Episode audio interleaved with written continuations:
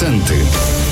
Медичні новації з 1 квітня на усі рецептурні ліки необхідно брати електронний рецепт. Це впроваджуватимуть поступово. Ви зможете обрати за яким рецептом бажаєте придбати медикаменти цифровим чи паперовим.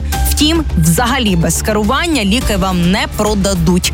Детальніше в матеріалі наших журналістів. Медик має сформувати е-рецепт. Вам на телефон прийде номер та код. Покажіть це фармацевту. Смски надсилатимуть і на кнопкові телефони, але перевірте пам'ять сповіщень, допоможіть рідним видалити старі смс, щоб отримувати нові.